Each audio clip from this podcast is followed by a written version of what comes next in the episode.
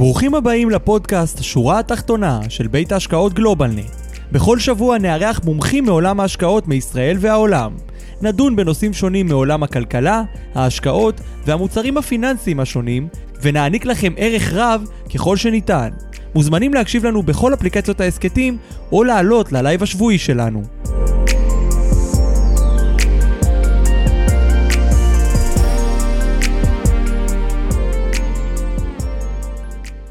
שלום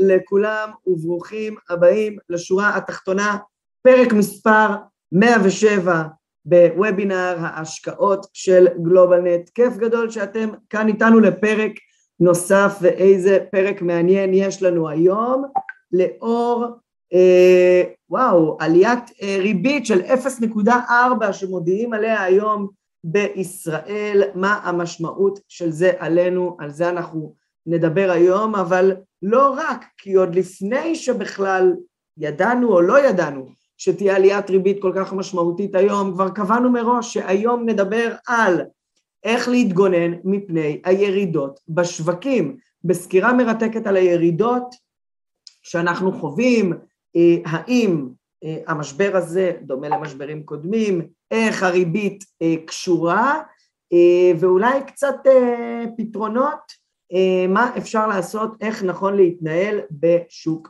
יורד. אז על זה אנחנו נדבר היום, ויהיה איתנו כאן יושב ראש גלובלנט אוהד וייגמן, והצטרף אלינו גם שותף מנהל ברק לזרוביץ' בווי קפיטל, שהולך לדבר קצת על אלטרנטיבות מסוימות, קצת על הנדל"ן שאנחנו עוסקים בו אה, בבריטניה ואיך אה, הוא מגן עלינו אה, בתקופות האלה, אז זה יהיה החלק השני, ואני מקווה שהיום כולם ייהנו, ייהנו למרות עליות הריבית.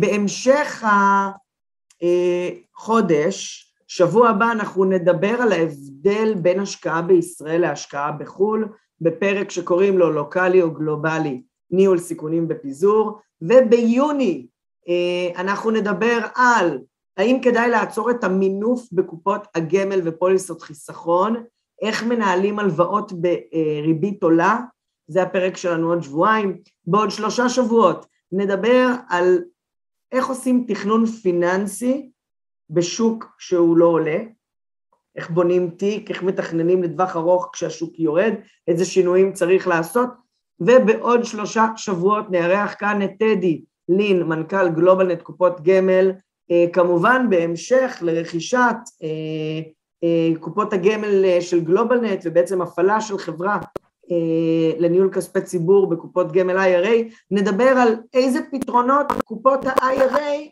נותנים להשקעות כשהשוק כל כך תנודתי, למה הביקוש כל כך גדול ל-IRA, לעולם הזה של ניהול אישי, של קופות גמל בניהול אישי, אז כמובן שנדבר במהלך השבועות הקרובים על התנודתיות הגדולה בשוק, וכשאני אומר תנודתיות, אז כמובן אחרי שנתיים של עליות משמעותיות, פתאום אנחנו חווים ירידות, מחיקות, עליות ריבית, הלוואות שנהיות יקרות יותר, מה זה אומר על הנדל"ן, אז באמת בשבועות הבאים אנחנו נדבר על כל הנושאים האלה, ומקווים שיהיה לכם מאוד מעניין. אז רגע לפני שנתחיל, וכמו תמיד, חשוב לנו לציין ולהדגיש כי אין לראות בוובינר הזה תחליף לייעוץ או שיווק פנסיוני או שיווק השקעות או ייעוץ מס המותאם ללקוח או המלצה בנוגע לכדאיות השקעה במוצר פנסיוני או פיננסי כזה או אחר, אין לראות בוובינר הזמנה או הצעה לביצוע פעולה, רכישה של נייר ערך, המידע הוא לידיעה בלבד ואינו מהווה תחליף לייעוץ המתחשב בנתונים ובצרכים של כל אדם וכל משפחה. בשביל זה אנחנו מזמינים אתכם בחום אה, גדול לפנות אלינו, לקבוע איתנו פגישה, או לכל אה, יועץ, איש מקצוע, חבר, מכר, שיבוא, יסתכל על התיק הספציפי שלכם, ואולי יכול לתת לכם אה, תמיכה, עזרה, ייעוץ, שתואם לכם.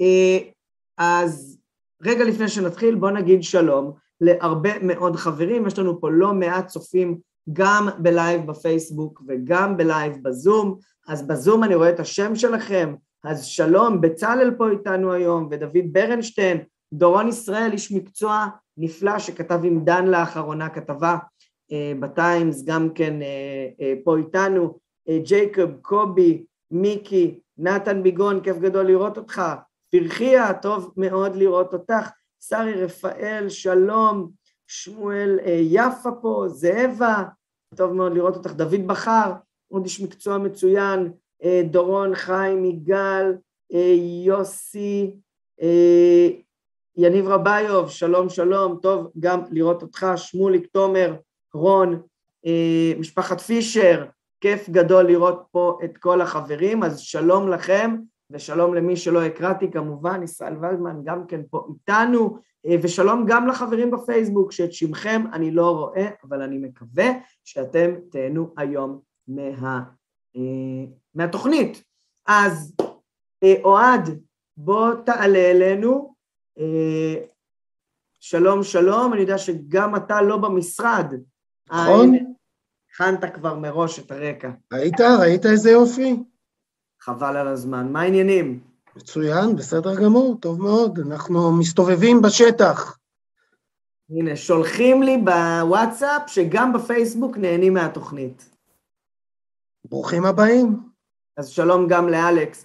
אוהד, רגע לפני שככה נגיד שלום לברק, ואחרי זה אתה תיתן את הסקירה שלך, הריבית עלתה היום ב-0.4. נכון, אנחנו כמובן, אני אתייחס אל זה עוד מעט, מסע עליות הריבית בעולם ממשיך, וימשיך בתקופה הקרובה, לפחות בשנה, שנה וחצי הקרובות לא רואים שום דבר שיכול לעצור. מיתון כזה או אחר, כבר אפשר להתחיל לדבר על, על זה גם, בעקבות העלאות הריבית, איפשהו סוף שנה, תחילת שנה הבאה כבר רואים גם את זה. אז uh, מעניין לנו, מעניין לנו, נתייחס לכל הדברים האלה ועוד. אתה יודע, פתחתי ynet, ולא כתוב כלום. זו רעידת אדמה פיננסית באיזשהו מקום, העליית ריבית כזאת היא חריפה ככה, לא חשבו שזה יהיה 0.4, נכון? לא, אני חושב שלא חשבו שזה 0.4, אבל האמת היא שזה לא, לא באמת משנה. ו... והכתבות בעיתונים, קודם כל מיועדות למכור עיתונים. אז אני חושב שאנחנו רואים כל מיני כתבות מפחידות כאלה ואחרות על מיתון וקריסה ומה יהיה וכל מיני דברים כאלה. בדיוק כמו שבתקופות טובות ראינו את הצד השני, שמדבר על שגשוג וכמה הרווחנו ולעולם לא נפסיד, ובסוף כתבות בעיתונים מטרתן למכור עיתונים, או מנויים. טוב, בואו נזמין רגע את ברק, שככה ייתן בעצם האיש שלנו למשימות מיוחדות בבריטניה. ברק, שלום, שלום. איש הנדל"ן, הנדל"ן שלנו. שלום, שלום, מה שלומכם? נהדר, מצוין, מה שלומך? ברק, הראשון לדווח... בסדר, על הכיפאק, בדרכים, כמו שאתה יודע. הראשון לדווח על האינפלציה, על הריבית, עוקב באדיקות. ברק, כיף גדול שאתה פה איתנו. בכיף, בשמחה רבה. טוב, אז אנחנו מתחילים עם אוהד. ברק, אני כבר רואה שהאינטרנט שלך ככה לא בשיא, אז אולי תעשה, תעשה בדיקה מהירה בזמן שאוהד מתחיל. אוהד, הבמה שלך, ברק, כיף גדול שאתה איתנו. אנחנו פה עד שבע. חברים מוזמנים למטה לכתוב בצ'אט ו-Q&A כל שאלה, כל אה, הודעה, אה, אנחנו נשמח לענות על הכל. הנה, כבר אני רוצה לרשום בצ'אט, אז אני ארשום עכשיו לכולם בצ'אט. אוהד, נראה... אתה משתף כרגע את עמוד הפייס, את עמוד היוטיוב של גלובלנט? בדיוק, וגם שיתפתי את הלינק לעמוד היוטיוב של גלובלנט מהסיבה הפשוטה, שמי שמכם מכיר יודע ששנתיים אחורה, אנחנו מעלים פה את כל הוובינרים שאנחנו עושים כל שבוע, כל שבוע. ויש לנו פה 106 תוכניות שהקלטנו והעלינו פה עבורכם. מתוכם הרבה מאוד תוכניות שנה שעברה שאנחנו מדברים המון המון המון על הצפי של גלובלנט להתפרצות אינפלציונית ועליית ריבית והתרסקות uh, השווקים, בעיקר הנושא של האג"ח, אנחנו מדברים על זה כבר המון המון המון זמן.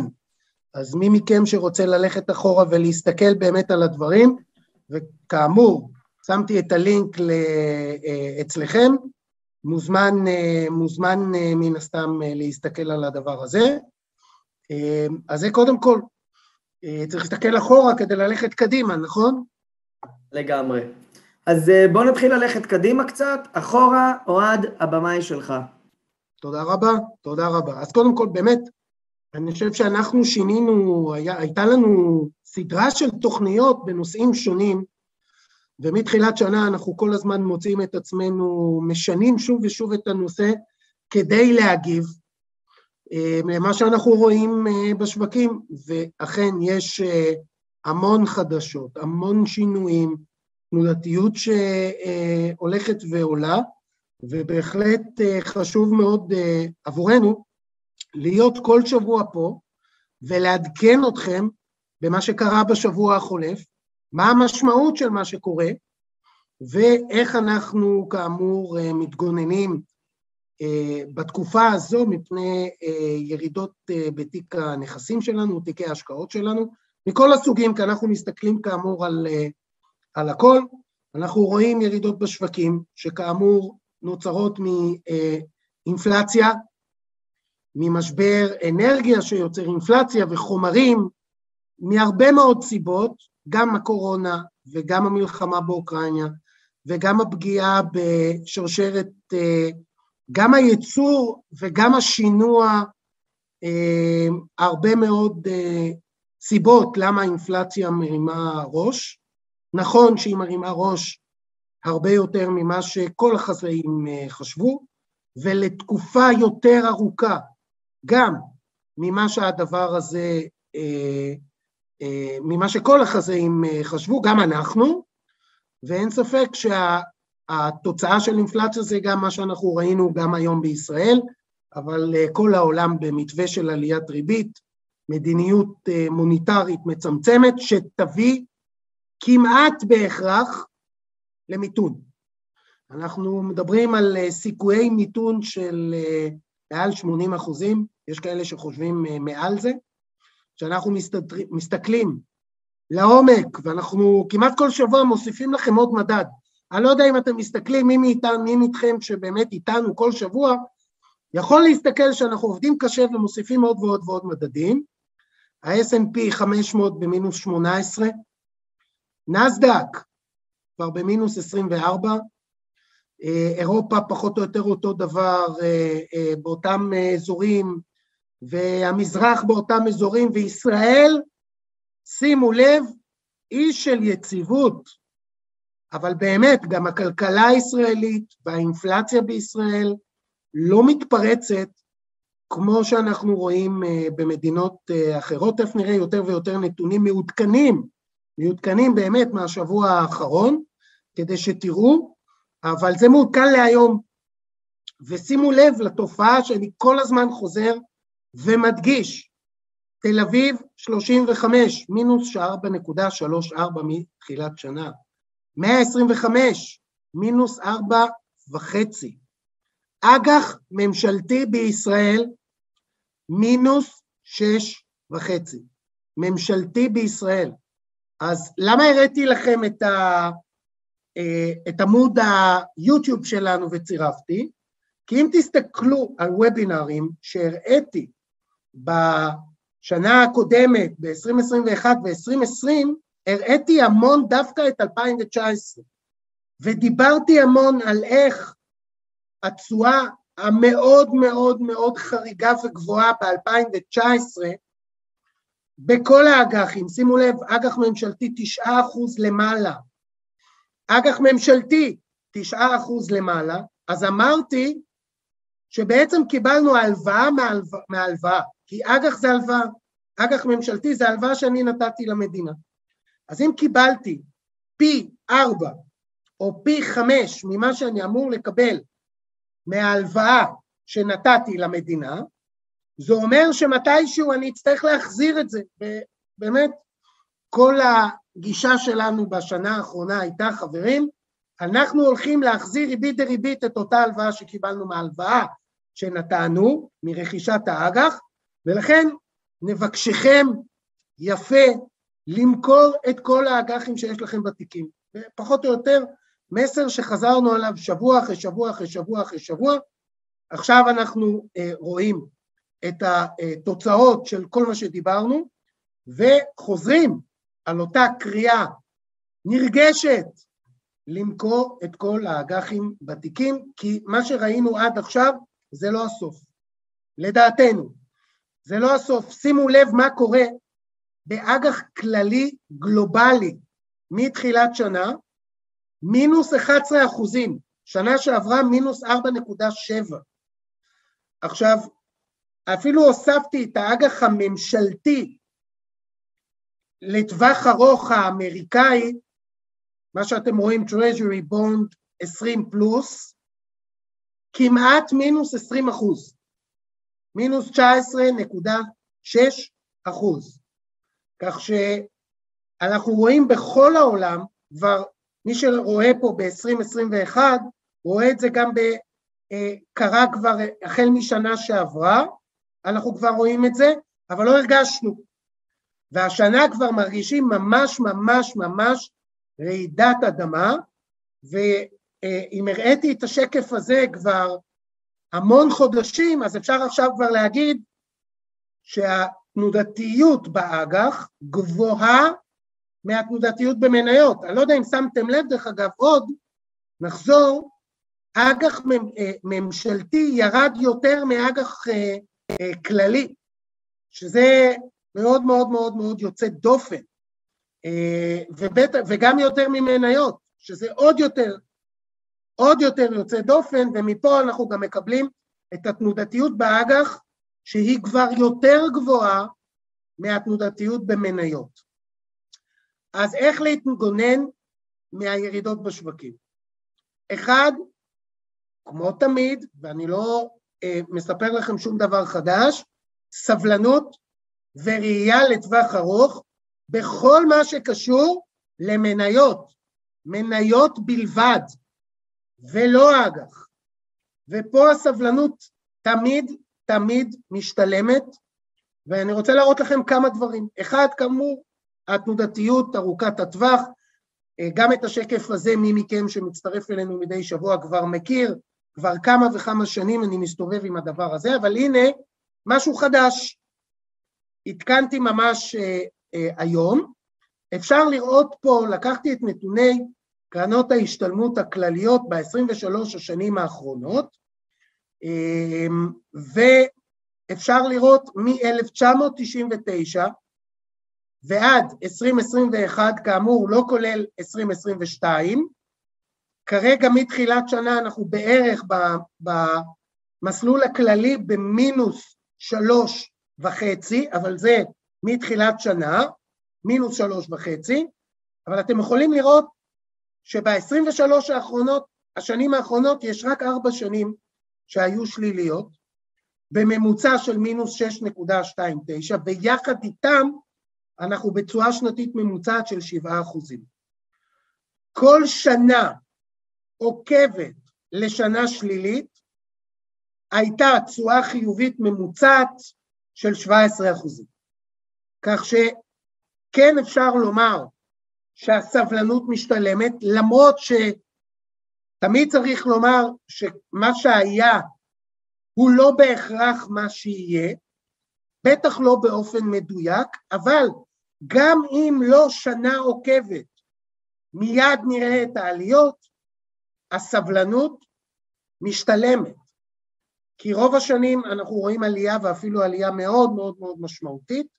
זה כאמור נתוני ההשתלמות הכלליות יחד עם האג"חים, תארו לעצמכם מצב שאתם מספיק חכמים כדי לדעת להפריד בקופות שלכם בין המניות לבין האג"ח, ואז אתם תוכלו להיות מאוד יעילים ומאוד אה, אה, עונים לכדי מה שקורה היום, שהוא באמת מצב מאוד מאוד לא שגרתי ואנומלי, שהתנודתיות באג"ח הרבה יותר גבוהה מהתנודתיות במניות, וגם ההפסד באג"ח יותר גבוה מההפסד במניות. לגבי הנושא של אג"ח לפדיון, כן, תמיד אפשר בתיקים פרטיים להחזיק אג"ח לפדיון, שתי בעיות, אחד, בתיקים מנוהלים אי אפשר, ואני גם אמרתי ואמרתי כמה פעמים, כשגוף מוסדי יש לו פדיונות, הוא חייב, חייב, חייב למכור בכל מחיר. כשיש העברות מגוף לגוף, הם לא יכולים להחזיק לפדיון, ו, אה, ולכן זה פחות אה, קורה בתיקים מנוהלים. כן יכול לקרות בתיקים שאתם מנהלים לעצמכם, ועדיין, למה לעשות את זה אם יש אלטרנטיבות טובות יותר? וזו התשובה לדעתי הכי טובה. אז הסבלנות משתלמת, כי מי שאין לו סבלנות, תמיד עושה הפוך ממה שצריך, ואני כל הזמן גם מראה את השקף הזה. לגבי המניות, מכפילי הרווח כבר uh, מתחילים, מתחילים, מתחילים להיראות uh, יותר ויותר uh, מעניינים. שוב, למרות שהתנודתיות מאוד מאוד מאוד מאוד מאוד גבוהה, אבל, אבל זה בסדר, במניות זה בסדר, ואני חושב שזה בסדר כאמור להתמודד עם התנודתיות הזו, אבל בחלק המנייתי בחירת הסקטורים היא מאוד מאוד מאוד מאוד חשובה. אני פעם עשיתי הרצאה שלמה על אה, באיזה סקטור להשקיע על פי המחזוריות הכלכלית והמחזורים בשוק ההון. יש סקטורים ספציפיים שכשהריבית עולה הם עושים תשואה טובה יותר מסקטורים אחרים. דרך אגב, לאו דווקא תשואה חיובית, אבל תשואה טובה יותר מאשר סקטורים אחרים. לדוגמה, מה שאתם רואים פה, Consumer Staples, שזה מוצרי צריכה בסיסיים, Healthcare, מוצרי צריכה בסיסיים, Utilities, אלה המקומות האלה, אנחנו רואים אה, את ה... את ה out-performance של הסקטורים האלה ביחס לסקטורים אחרים שמתפקדים טוב יותר דווקא בריבית יורדת כמו טכנולוגיה. וכשהריבית הייתה מאוד מאוד נמוכה, ראינו את הטכנולוגיה טסה, לא רק ריבית, יש גם עוד כאמור עוד דברים נוספים, אבל ראינו את הטכנולוגיה עולה בצורה מאוד מאוד מאוד משמעותית. הנה, אתם אה, רואים, אפילו שנתיים אחורה עדיין התשואה של סקטור הטכנולוגיה היא מאוד מאוד מאוד מאוד מאוד גבוהה. זה סקטור שאוהב ריבית נמוכה.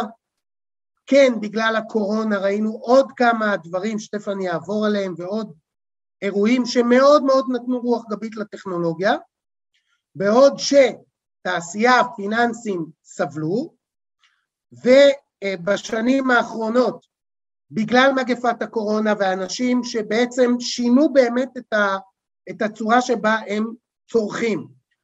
תמריצים ממשלתיים שהגבירו את הביקושים בענף הטכנולוגיה.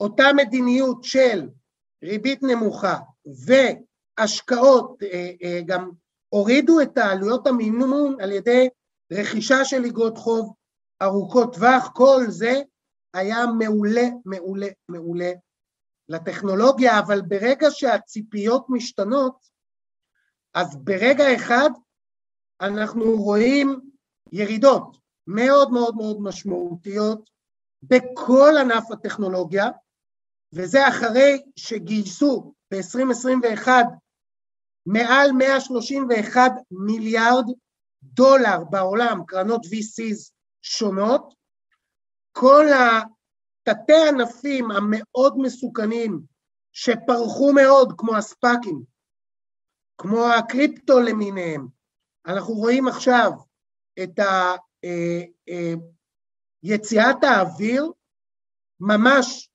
אה, התפוצצות של בועה, אני עשיתי, אם אתם זוכרים, וובינר רק על הנושא של הטכנולוגיה לפני מספר חודשים, ונשאלה השאלה האם יש בועה בעולם הטכנולוגיה.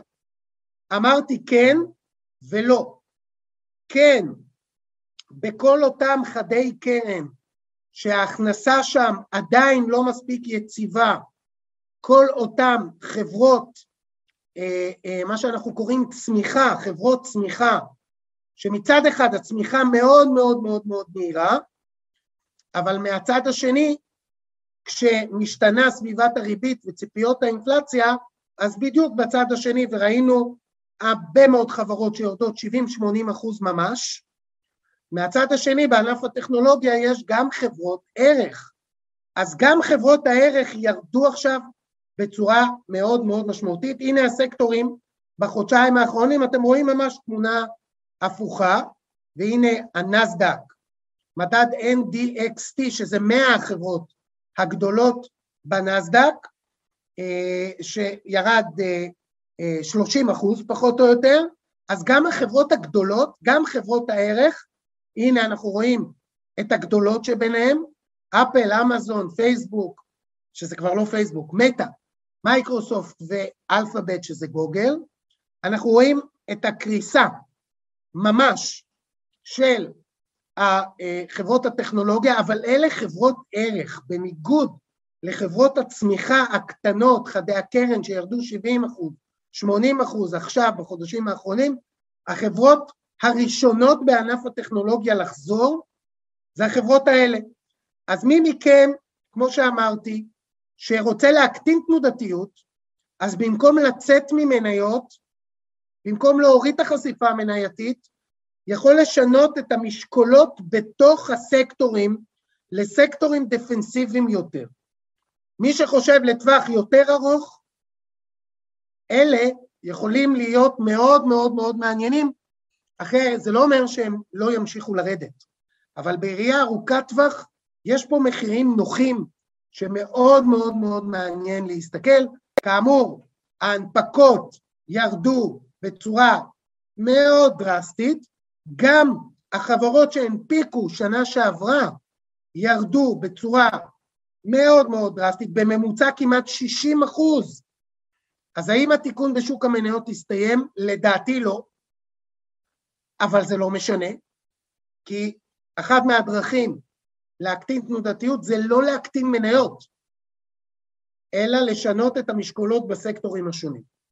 וכל אחד לפי טווח ההשקעות שלו, כי אם זה יותר לטווח ארוך, סבלנות, זה ישתלם לכם. אז זה לגבי הנושא של אה, מניות. עוד טיפ שלישי, איך להתגונן מהירידות בשווקים, נכסים בקורלציה הפוכה לשוק ההון.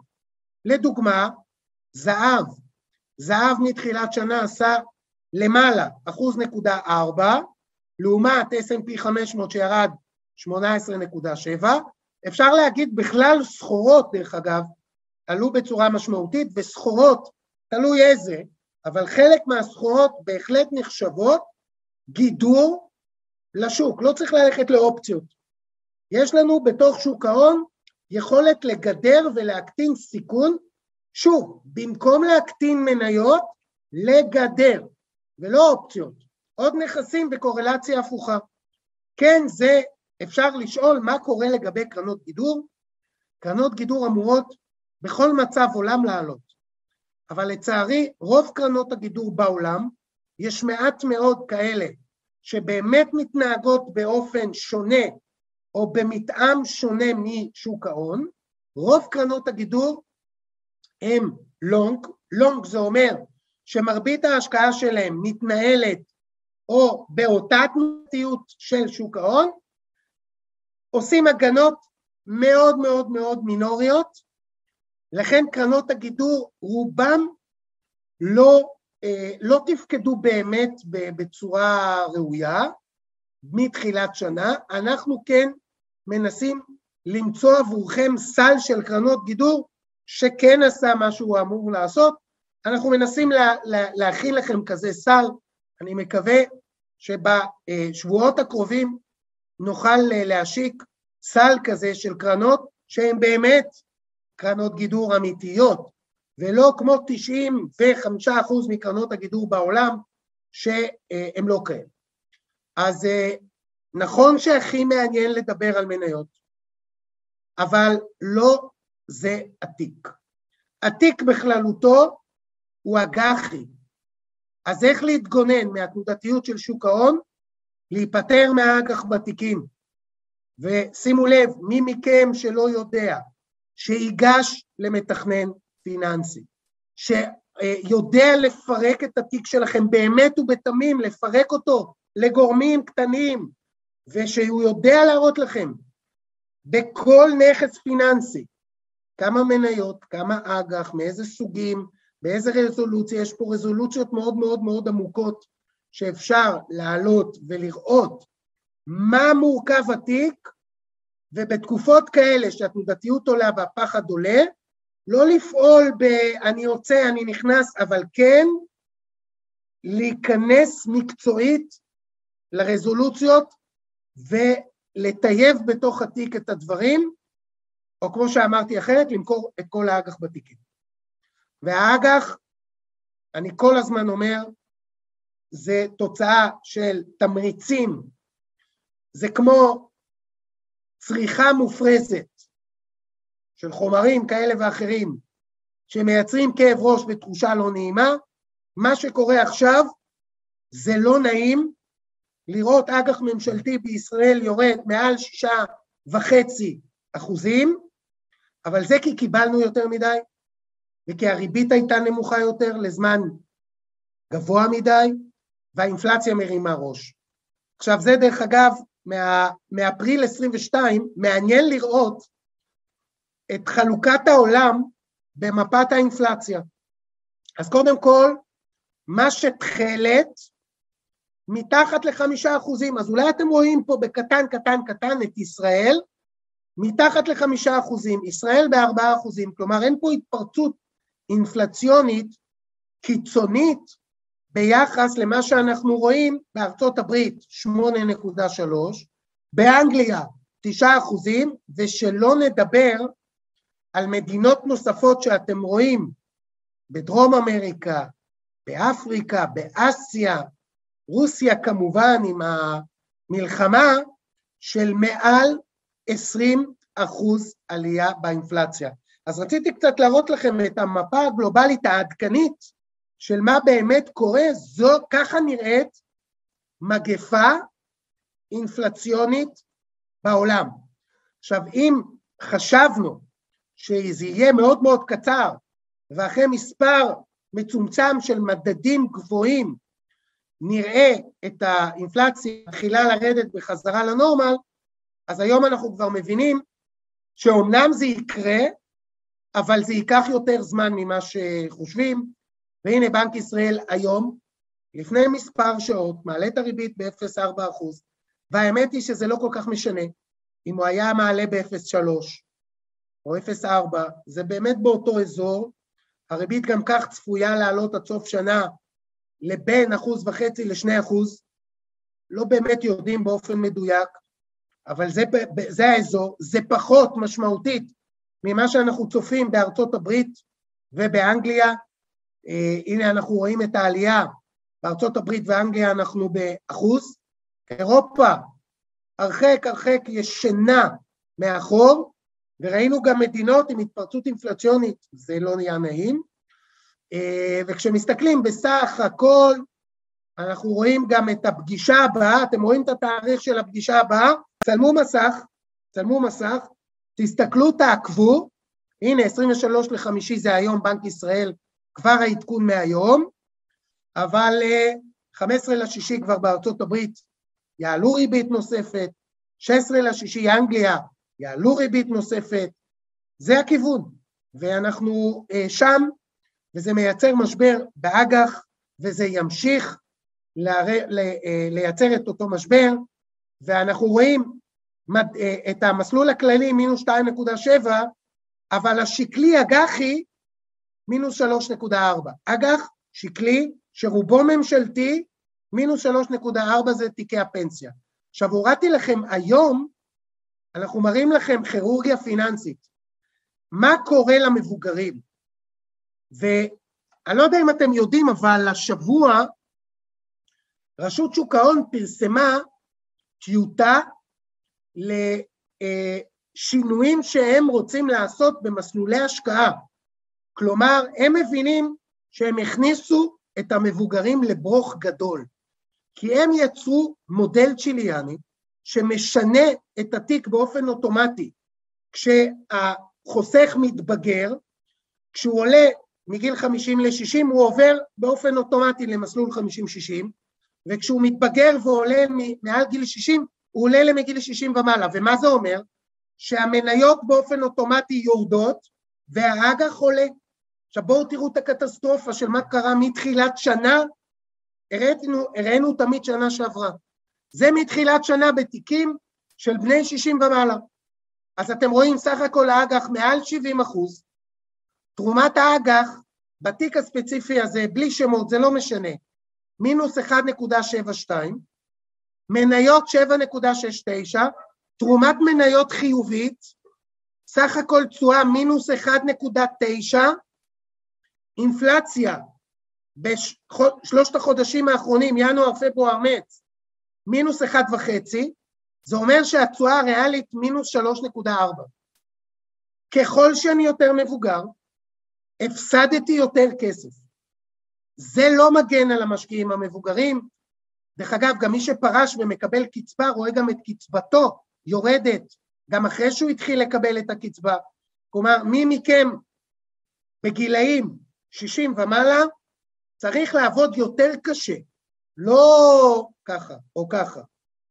לעבוד קשה, לפרק את התיק ולעשות אחרת, כי מצבכם במסלולים הכלליים הרבה הרבה הרבה יותר קשה משאר האוכלוסייה, והנה עוד פעם, זה לא נעים, אבל זה המצב.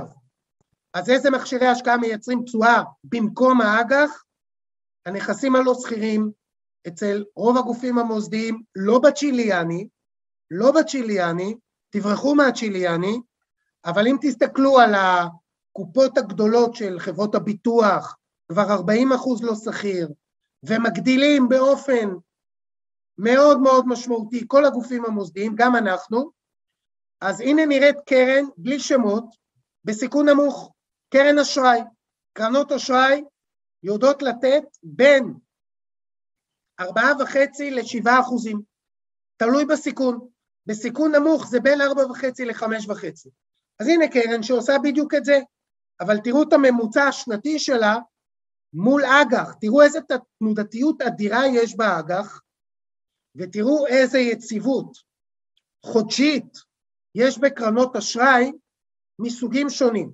זה סיכון נמוך, זה סיכון נמוך בינוני. גם פה יש יציבות, אבל התנודתיות היא טיפ-טיפה יותר גבוהה מסיכון נמוך. וגם פה כבר אפשר לראות פה מינוס, שם מינוס, בניגוד לסיכון נמוך, שכמעט ולא תראו מינוס. והנה קרן בסיכון בינוני, אפילו בינוני גבוה, לא משנה מה היא עושה, רק בשביל שתראו איך זה פועל אחר מאגרות חוב, את ההשוואה לאגרות החוב. אז כאמור, אני לא יכול לתת לכם נתונים ספציפית, אבל בהחלט זה רק תחליף לאג"ח, לא תחליף למניות, כי בהחלט מניות צריך להמשיך לא להקטין, חלק אפילו אני רואה שמגדילים, לפחות החלק שמסתכל לטווח של עשרים שנה קדימה. מי מכם שמסתכל שנה, שנתיים קדימה, תיזהרו משוק ההון. אבל מי מכם שמסתכל, באמת מסתכל לטווח יותר ארוך, אז, אז קדימה, אפשר באמת uh, ליהנות אפילו מהמצב, כל עוד אתם שומרים על פיזור, גם בחלק הלא שכיר. פיזור, פיזור, פיזור. בלי פיזור אתם מאוד מסתכנים בעולם הזה שנמצא בתנודתיות מאוד מאוד מאוד גבוהה, זה אני מדבר כאמור על שוק אה, אגרות החוב והמניות. בלא אה, שכיר אמנם אנחנו לא רואים את התנודתיות באותה צורה, אבל גם פה הפיזור הוא מאוד מאוד מאוד, יש הרבה סוגים לפיזור, לא אכנס לתמהיל כזה או אחר, אבל אה, תמיד תמיד תמיד, גם במצב הגרוע ביותר, יש הזדמנויות, וזה בעיקר הזדמנות ללמוד, להיכנס באמת לעומקם של דברים ולעשות טיוב בתיק, לא לשבת על הגדר ולחכות שזה יעבור, אלא לתקן מה שצריך, לא לברוח משוק ההון, לתקן בעיקר את הנושא של האג"ח, מה שצריך. אז זה אה, בנושא אה, הזה. לגבי מי ששואל, קרן אשראי צמודה, לא צמודה, יש כאלה שכן, יש כאלה שלא. לגבי אג"ח צמודות, כולל אמריקאיות, מכיוון שלדעתי שציפיות האינפלציה השתנו מאוד מאוד מאוד בשנה, בשנה הקרובה, אז האג"ח הצמודות צפויות להיות מאוד תנודתיות, מאוד תנודתיות. דווקא עכשיו, כשאנחנו רואים ציפיות אינפלציה כל כך גבוהות, לא בטוח שדווקא אג"ח צמוד, לא משנה איפה בעולם, זה פתרון טוב. לא בטוח, לא בטוח. אה, האם כדאי לקנות מניות שירדו חזק כי המחיר נוח? תלוי בטווח ההשקעה שלכם, חברים. מאוד תלוי, כל אחד והיכולת שלו, וזה גם תלוי באיזה סקטורים. כל אחד בתיק שלו, תבואו, תתייעצו, נעזור לכם. אז זה לגבי uh, הדבר הזה. עוד section מאוד מאוד משמעותי בעולם הלא סחיר, זה סקטור הנדל"ן, שמאוד מאוד מאוד מאוד הרוויח בשנים האחרונות, ויש סקטור ספציפי שאני רוצה להתמקד בו, ברק, אתה איתנו? אם תוכל באמת לעלות ולשתף אותנו באחד מהסקטורים הנדל"ניים שהצליחו דווקא בתקופה הזו לייצר עודף תשואה, ביחס אפילו לאותו סקטור בשנים האחרונות. מצוין, אני, אני אנסה. בבקשה. אני אנסה. אז רק תעביר לי את השליטה. כמובן. רגע. אה, שלום חברות וחברים, אני אדבר על אה, סקטור אה, מאוד מאוד ספציפי. זה, זה רק, לדעתי רק אורן יכול להעביר לך את השליטה. אורן שומע אותנו? רגע, אני אעשה stop share, תנסה לעשות. כן, אני יכול. בבקשה, הנה. ברק, השליטה שלך. תודה רבה. אז הנה, אנחנו בשקף הראשון. הייתה פה שאלה האם למכור את האג"חים. כן, למכור את האג"חים בתיקים, כן, אני לא יודע כמה פעמים עוד להגיד את זה, אני אומר את זה שנתיים. אוהד, שנתיים, מתחנן, תמכרו את האג"חים בתיקים, כן. אוהד, אני אנסה רגע לעזור לך בקו הזה. חבר'ה, מי שיישאר אחרון, סוגר את האור. בסדר? מי שנשאר עם האג"ח אחרי שהוא חבוט, שיסגור את האור וילך לישון. אבל אנחנו לא אנשי קיצון, אה, כמובן צריך לעשות את זה בתכנון מוקדם. אה, כמו שאוהד אמר לגבי הכירורגיה הפיננסית, קשה להוציא מהקופות המסלוליות את האג"ח אה, כאג"ח, ולכן מה שאנחנו עושים, אנחנו לוקחים בלה של כסף מקרן השתלמות, מקופת גמל, מעבירים אותה ל-100% לא שכיר, ובצורה הזאת אני בעצם מקטין את תגרות החוב, וקונה בעצם נכס אה, לא שכיר שמייצב לי את התיק. אז שלום חברות וחברים, אני אדבר על הקרנות להשקעה בדיור אה, ציבורי נתמך. לפני שאני אדבר על הכל, אני חייב להגיד שהקרן הזאת היא קרן שצמודה אינפלציונית, ואנחנו עובדים עם הקרן הזאת כבר להערכתי שלוש שנים. הקרן קיימת מעל 40 שנה בוורסיות כאלה ואחרות, והקרן הזאת היא צמודה לאינפלציה, כך ש... אנחנו חיפשנו סוג של אה, שמרנות, של סולידיות, רוצים להראות תשואה טובה וראויה, שלקחנו בחשבון אה, אינפלציה ממוצעת, לפחות ברחבי בריטניה, של 2.5 אחוז. אה, השנה הזאת אנחנו כבר מדווחים על אינפלציה של 9 אחוז, כלומר, התשואה שתכננו עליה בתום 12 חודשים לאלה שנכנסו בשנה קודמת, תהיה פלוס 9 אחוז, כך שבעצם אינפלציה בהיבט של ההשקעה כאן זה לא רק שמירה על ערך הכסף, כי אנחנו כמובן פה בארץ באינפלציה של 4%, מבחינתנו זו תוספת תשואה אה, לטווח או לפונקציית התשואה שאנחנו צופים אליה, ובואו בעצם, בעצם נתחיל. אז תראו, אז בעצם הכל מתחיל בבריטניה, מדינה, מעצמה גדולה וותיקה, בשנת 1857 אה, חוקקו חוק אה, שנקרא אה, דיור ציבורי.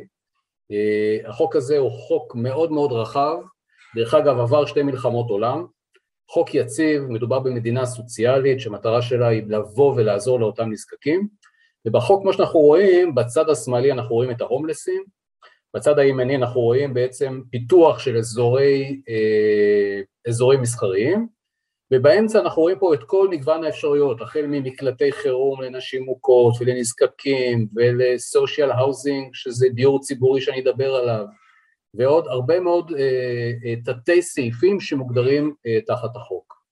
בעיקרון החוק הוא חוק, יש פה אה, אה, תקציב מדינה, בכל שנה ממשלת בריטניה מגדירה בחוק תקציב מדינה, ונורא קל לי להסביר את זה עם פנסיות תקציביות כמו שיש בארץ, כלומר למי שהובטחה פנסיה, הפנסיה מוגדרת בתקציב המדינה, ולכן כל מי שזכאי לפנסיה הזאת אי אפשר ללכת אחורה, כלומר יש פה בעצם הבטחה מדינתית של בריטניה לשלם את הכספים האלה.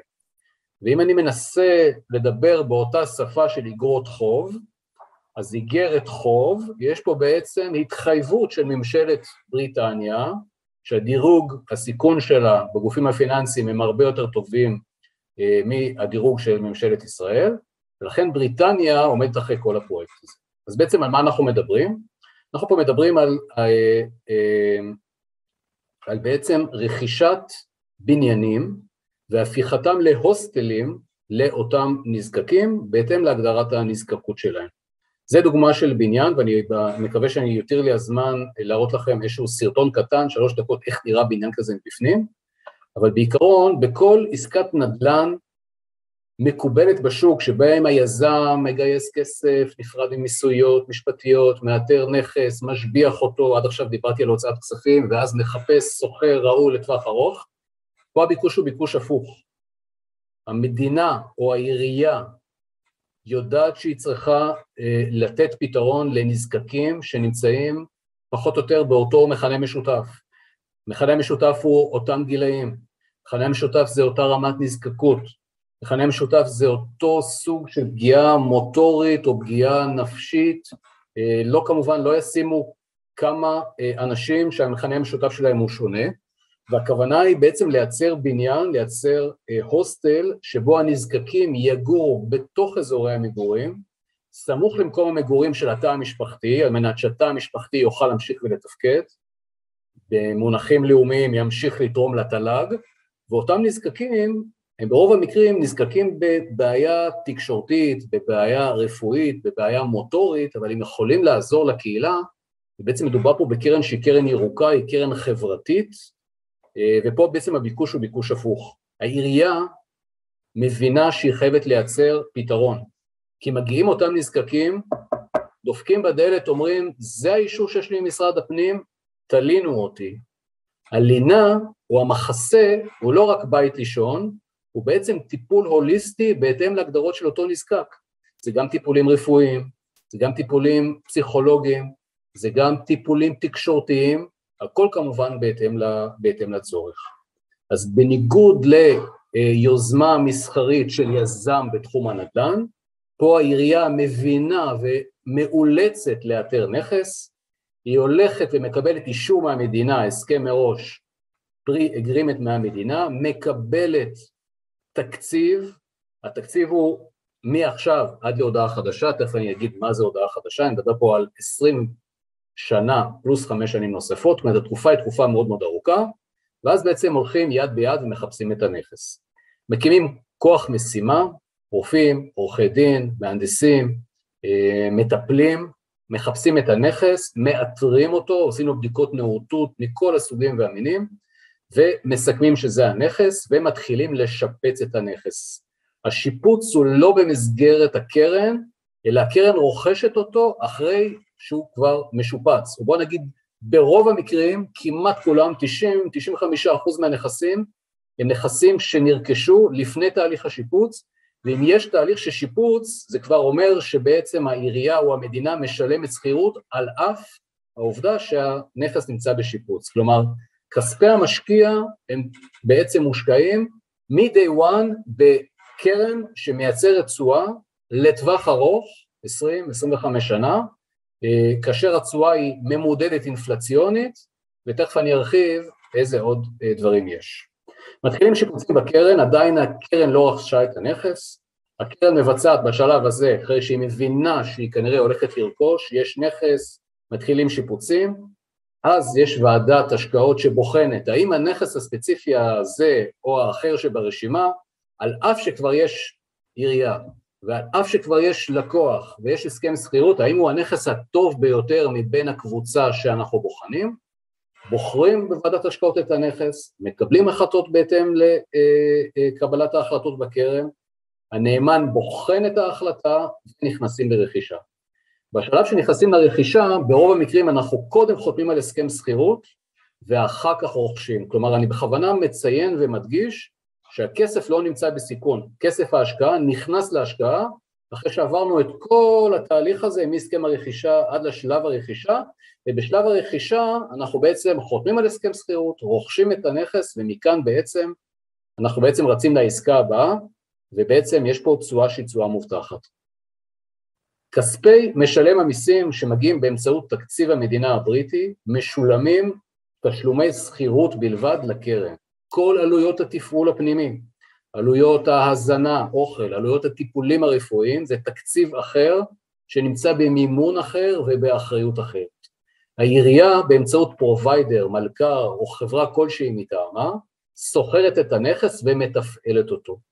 מאחר והקרן או העירייה מקבלת נכס מותאם לדרישותיה כי הם עברו שיפוץ, הם הגדירו את השיפוץ, מפה ועד תום תקופת השכירות, 20 שנה עם אופציה לחמש שנים נוספות, כל קלקול בנכס, פגמים במושכר, שינויים בתוך המושכר, הכל באחריות ובמימון המדינה.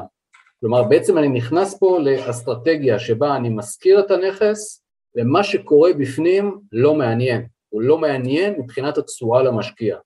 לא מעניין אם הדירות תפוסות מלאם או חלקם.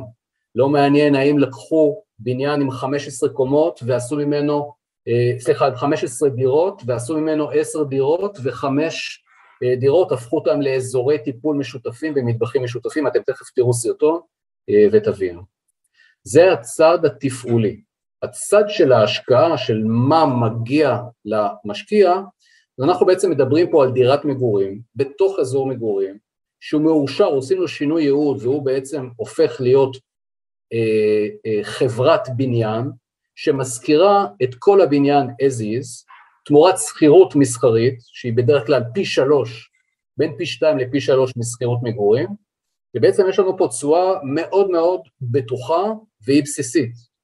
התשואה הזאת יכולה להיות פי שתיים ופי שלוש על ידי גורמים שהם גורמים בלתי תלויים, כמו אינפלציה לטובת העניין, אוקיי? אז בעצם בשלב הזה אנחנו רוכשים את הנכס, מייצרים, אה, מייצרים תשואה שהיא תשואה ראשונית, וככל שהשנים עוברות התשואה הולכת וגדלה. למה היא הולכת וגדלה? כי בשלב הראשון אנחנו קונים את הנכס, מקבלים עליו שכירות מסחרית. אבל עצם שינוי הנכס מדירה או בניין מגורים לבניין מסחרי, מייצר העלאת שווי משמעותית של הנכס. ולכן יש פה בעצם uplift שאנחנו יודעים אותו ובוחנים אותו לפני רכישת הנכס הספציפי שהולך להירכש, אנחנו בודקים איפה תהיה עליית השווי הגדולה ביותר. ולכן יש פה בעצם, בנוסף לתשואת השכירות, יש פה בעצם העלאת שווי שהיא בעצם באה לידי ביטוי בתשואה גם בשנה הראשונה וגם בשנה השנייה, והיא מותאמת אה, כל רבעון וכמובן בכל אה, סוף שנה, או יותר נכון כל תחילת שנה בגין השנה הקודמת. נוסף על כך, גם הקרן ממנפת את הנכסים שברשותה, היא בעצם מקבלת כסף זול, וככל שהוא יהיה זול, אנחנו עדיין אינפלציה עולה, עדיין הכסף זול ביחס לתשואה שאפשר לקבל. אם אני יודע להביא כסף זול ולייצר תשואה שהיא משמעותית יותר גדולה, אני בעצם ממנף את הכסף ומייצר פה תשואה עודפת. והדבר הנוסף הוא בעצם אפשרות של מכירת כל אותם הנכסים, בדרך כלל לחברת ביטוח או קרן פנסיה שנותנת את ההלוואה על מנת למנף אותה, כי היא בסופו של דבר רוצה לרכוש במכה אחת, אין לה את היכולת לבוא לבדוק נכס נכס, היא רוצה במכה אחת לבוא ולרכוש כמות גדולה מאוד של נכסים, ובשלב הזה בעצם כספי האקזיט הולכים להשקעה של כל אה, מוצר אה, ומוצר. אז אני רוצה רגע להראות לכם שלוש דקות, סרטון קצר, ש, שמה שהוא בעצם מראה זה איך נראה נכס כזה, ואחר כך אני אמשיך עם, עם שאלות. אז בבקשה. ברוכים הבאים לקאבר, לא, אתר לא. שמציג את כל החסכונות והביטוחים שלכם במקום אחד. אצל אנשים רבים, קרנות הפנסיה והביטוחים... סליחה, תכף אני אטפל בזה. אה, אז אני רגע אה, חוזר למצגת שלי, ותכף אני אשים את, ה, את, מה, ש, את מה שתכננתי. אז בעצם בשלב הזה, בשלב הזה אנחנו בעצם מייצרים פה נכס שהתשואה עליו היא תשואה ברמת סיכון מאוד מאוד נמוכה, איגרות החוב בו נמוכות, זאת אומרת, איגרות, זה, זה, זה דומה ברמת הסיכון לאיגרת חוב, רק התנודתיות כאן לא קיימת. יש לי פה גוף ממשלתי, מדינתי, שמשכיר את הנכס לתקופה ארוכה, ובצורה הזאת אנחנו בעצם מייצרים תשואה שהיא תשואה ראויה. אז הקרן ממומנת על ידי ממשלת בריטניה, אמנם הנכס הוא נכס למגורים, אבל השכירות היא שכירות מסחרית. התחזוקה השוטפת של הנכס היא באחריות השוכר, ההכנסה צמודה למדד, תקופות השכירות הן 20 עם אופציה לחמש שנים, כלומר אנחנו בממוצע של 22, 22 אה, שנים. האינפלציה כל הזמן משתנה, אנחנו רואים פה בעצם נתון שמראה 7 אחוז, אבל בפועל הוא כבר 9 אחוז, וכמו שאמרתי בעצם מקודם, התשואה פה היא תשואה אה, מאוד מאוד אה, משמעותית, בוודאי ובוודאי בעולם אינפלציוני. אני מזכיר שהמצגת הזאת נקראה כיפת ברזל, ופה האינפלציה או ההצמדה לאינפלציה בעולם של אינפלציה עולה, הוא בעצם לפעמים יכול לשפר משמעותית ואפילו להכפיל את התשואה כפי שהיא תוכננה בשלבים אה, הראשונים. אז כמה נתונים אה, אה, שבדרך כלל זה השלב ששואלים אותנו בשאלות ואני כבר רואה את השאלות.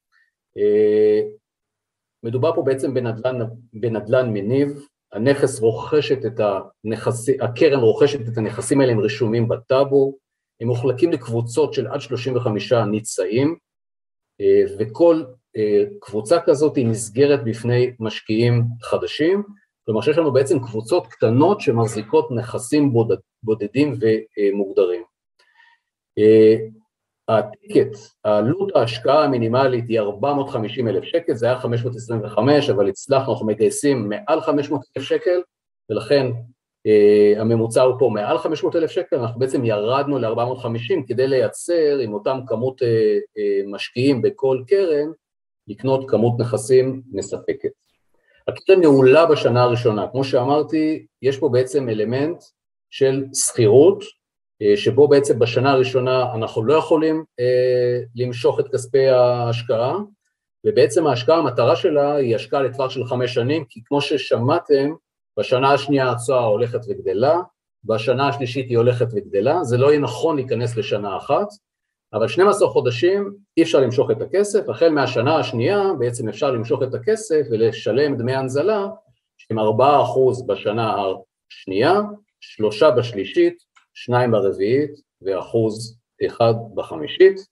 ניתן לרכוש את זה דרך בנק הפועלים, לאומי כבר לא, בינלאומי, פסגות כבר לא, IBI טייט, אבל, EFG... אבל מיטב דש כן, וגלובלנט קופות גמל כן. מיטב דש וגלובלנט קופות גמל, נכון, אנחנו נתקן את השקף הזה, הקצב עושה את שלו, אה, ואנחנו אה, נתקן את זה. EFG זה בנק שישי בגודלו בשוויץ, הוא נאמן לכסף.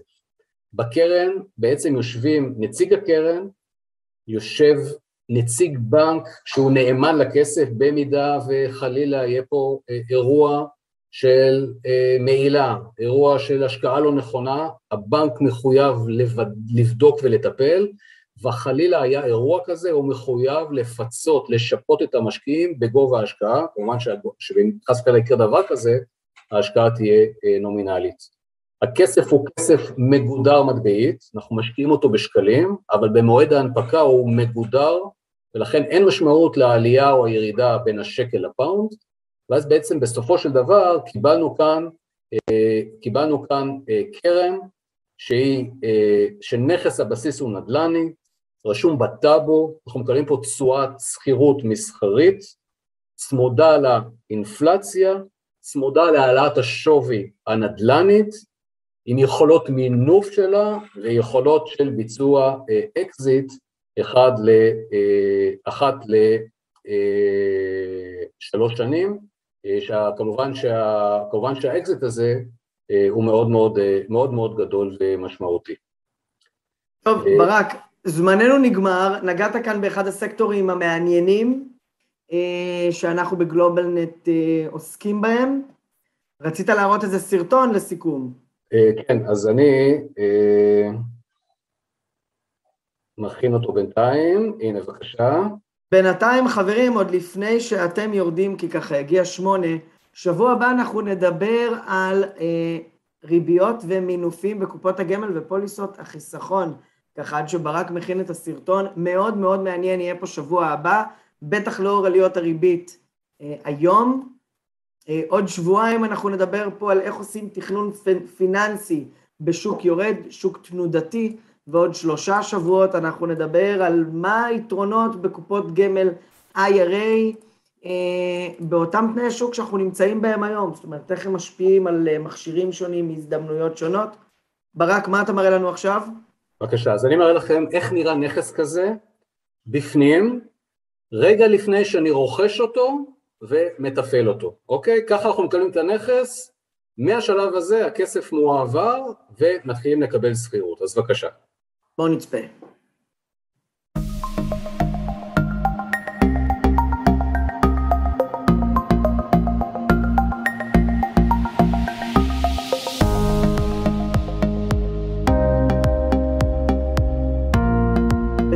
בעצם אחת מהעמותות בעצם פרסמה ביוטיוב. בדיוק, נכון. בעצם הם רוצים לקדם את עצמם, להראות כמה הם טובים, כי הם באים לעיריות ורוצים בעצם לבקש עוד פרויקטים כאלה. אנחנו רואים פה מטבח משותף, אתם רואים יש פה כמה תנורים. הבניין, זה מטבח גדול, כי הכנת האוכל לאירוע מרבה, הוא אירוע חברתי. ובמקום הספציפי הזה יש נזקקים שצריכים את החלק החברתי. אז לקחו פה דירה, או בעצם לקחו פה קומת הכניסה, שברו אותה, והקומה הראשונה היא קומת יושבת, המטפלים יושבים, אתם רואים הכל פה גדול, הכל פה רצופי, זה רגע לפני שאנחנו קונים, ככה אנחנו מקבלים את הנכס ומטפלים. אוקיי? אזורי טיפול קצת יותר מצומצמים, עדיין אזור קבוצתי, עדיין לא פרטי, אוקיי? ועדיין לא חדרי טיפול.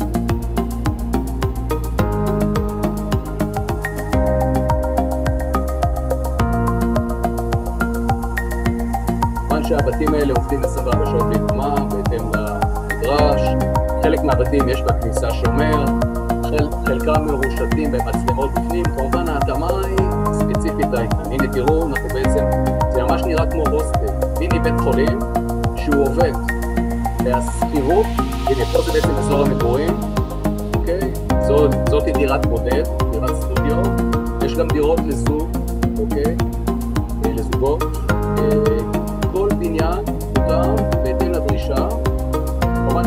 רשימת המתנה מאוד מאוד גדולה, והחבר'ה לא יוצאים משם. מבחינתם זה מה שיש להם, אתם רואים בחלק מהדירות יש מטבחונים, בחלק מהדירות יש מטבחים יותר גדולים, הכל בהתאם לדרישה, ממש עושים פה, תופרים פה אה, אה, התאמה בהתאם לדרישה של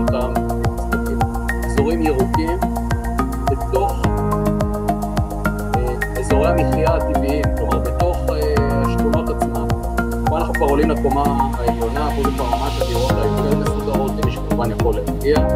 דירות יותר גדולות, חימום, חלונות, אתם רואים, פה נותנים לנזקק לבוא ולעצב את החלק שלו, מטבח כבר יותר גדול, יש פה מטבח אישי, אתם רואים את הצבעים, יש פה המון המון השקעה בעיצוב, בהתאמה אישית.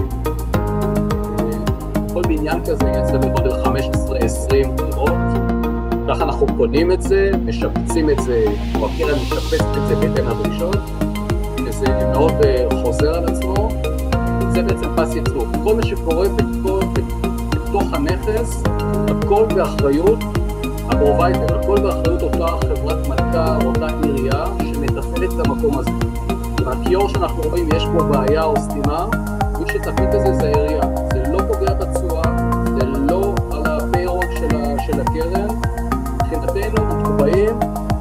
בודקים שהנכס תקין, שאין איתו בעיות, אנחנו מחויבים מול הרשות באנגליה לבוא ולוודא שהוא ברמה הכי גבוהה שקיימת, ואנחנו בעצם עושים כמו בדיקות, אה, כמו בדיקות רס"ר, תצבעו כאן, תתקנו כאן, אה, שכמובן אה, מי שמשלם את זה, זה זו, זו, המדינה, זו המדינה עצמה.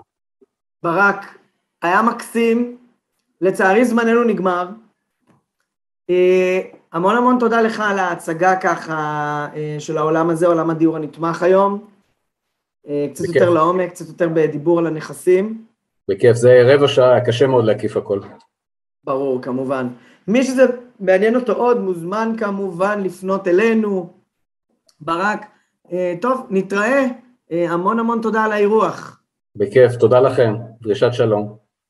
אה, אז כל טוב לברק, ותודה רבה לכל הצופים שהיו פה איתנו היום פעם נוספת. אנחנו הולכים, אנחנו פה בכל יום שני בשעה שבע בלייב, בזום ובפייסבוק. שבוע הבא אנחנו נדבר על לוקאלי מול גלובלי, מה ההבדל בין השקעות לישראל בהשקעות בחו"ל. עוד שבועיים, האם כדאי לעצור את המינוף אה, בקופות הגמל ופוליסות חיסכון, איך מנהלים הלוואות בריבית עולה, אה, תכנון פיננסי בשוק תנודתי, זה בעוד שבועיים ובעוד שלושה שבועות. מהם היתרונות שקופות IRA נותנות בתנאי השוק שאנחנו רואים היום?